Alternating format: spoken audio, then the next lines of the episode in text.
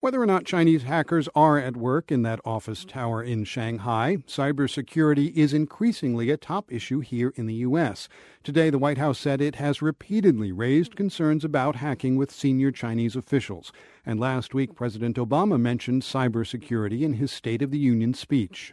Now our enemies are also seeking the ability to sabotage our power grid, our financial institutions, our air traffic control systems. We cannot look back years from now and wonder why we did nothing in the face of real threats to our security and our economy. Cyber threats to our infrastructure are nothing new, according to Rick Forno. He directs the Graduate Cybersecurity Program at the University of Maryland, Baltimore County.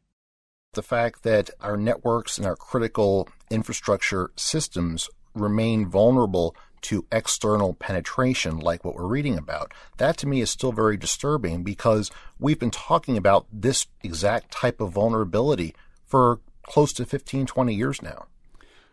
Certainly we must be doing something. If a power control system is deemed a critical resource, why is the computer that controls that public resource able to receive email from the outside world, such as from China, and cause mischief? Those systems that we view as critical should be segregated completely from the public internet. And yet nothing's being done is what you're suggesting.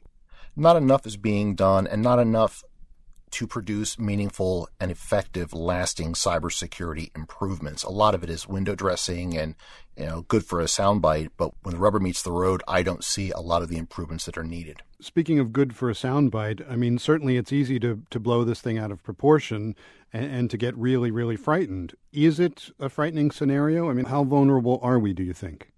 We are perhaps the most vulnerable nation on the planet when it comes to cybersecurity and networked infrastructures. These should give us pause as we look at, why we remain vulnerable. Is the U.S.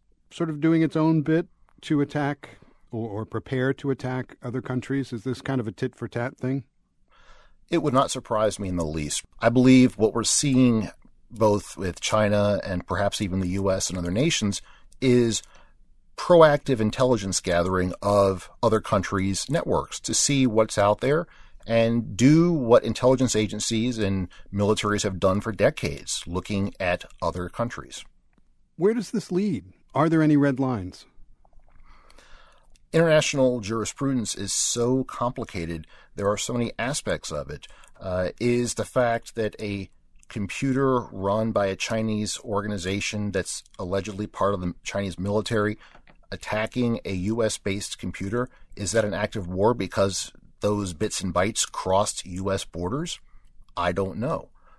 There are economic considerations. Where do we draw that red line really is something that there is no clear answer or even clear guidance on that yet, to my knowledge. Well, it would seem to me that if something crosses from commercial espionage to harming the publics of one country or another, that's a pretty big deal. If the power gets shut off in New York City, that's beyond stealing secrets.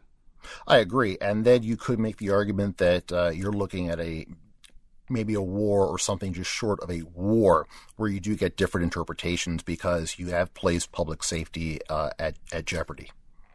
And what do we do? How do we respond? We have made overtures to the Chinese government, I guess, complaining about these alleged activities. But beyond diplomatic representations, because of the sensitivity of cyber warfare, cyber espionage, I think lawmakers and national leaders are very hesitant to speak too openly and too frankly about this issue between themselves. Rick, you must talk with your students about scenarios like this. What happens if we are attacked? If the lights go out in New York City, can we attack back in some fashion or another? It really depends. This is not the same as the Cold War, where if somebody launched a nuclear missile at the United States, you could look and use satellites and say, oh, country X launched from this city and this launch site. It's a lot different in cyberspace to point attribution at the true perpetrator of a cyber attack or cyber incident. That's a huge problem, especially when you're talking, do we nuke them? Do we want to nuke the wrong person? Rick Forno, Director of the Graduate Cybersecurity Program at the University of Maryland, thank you for your time. Thank you.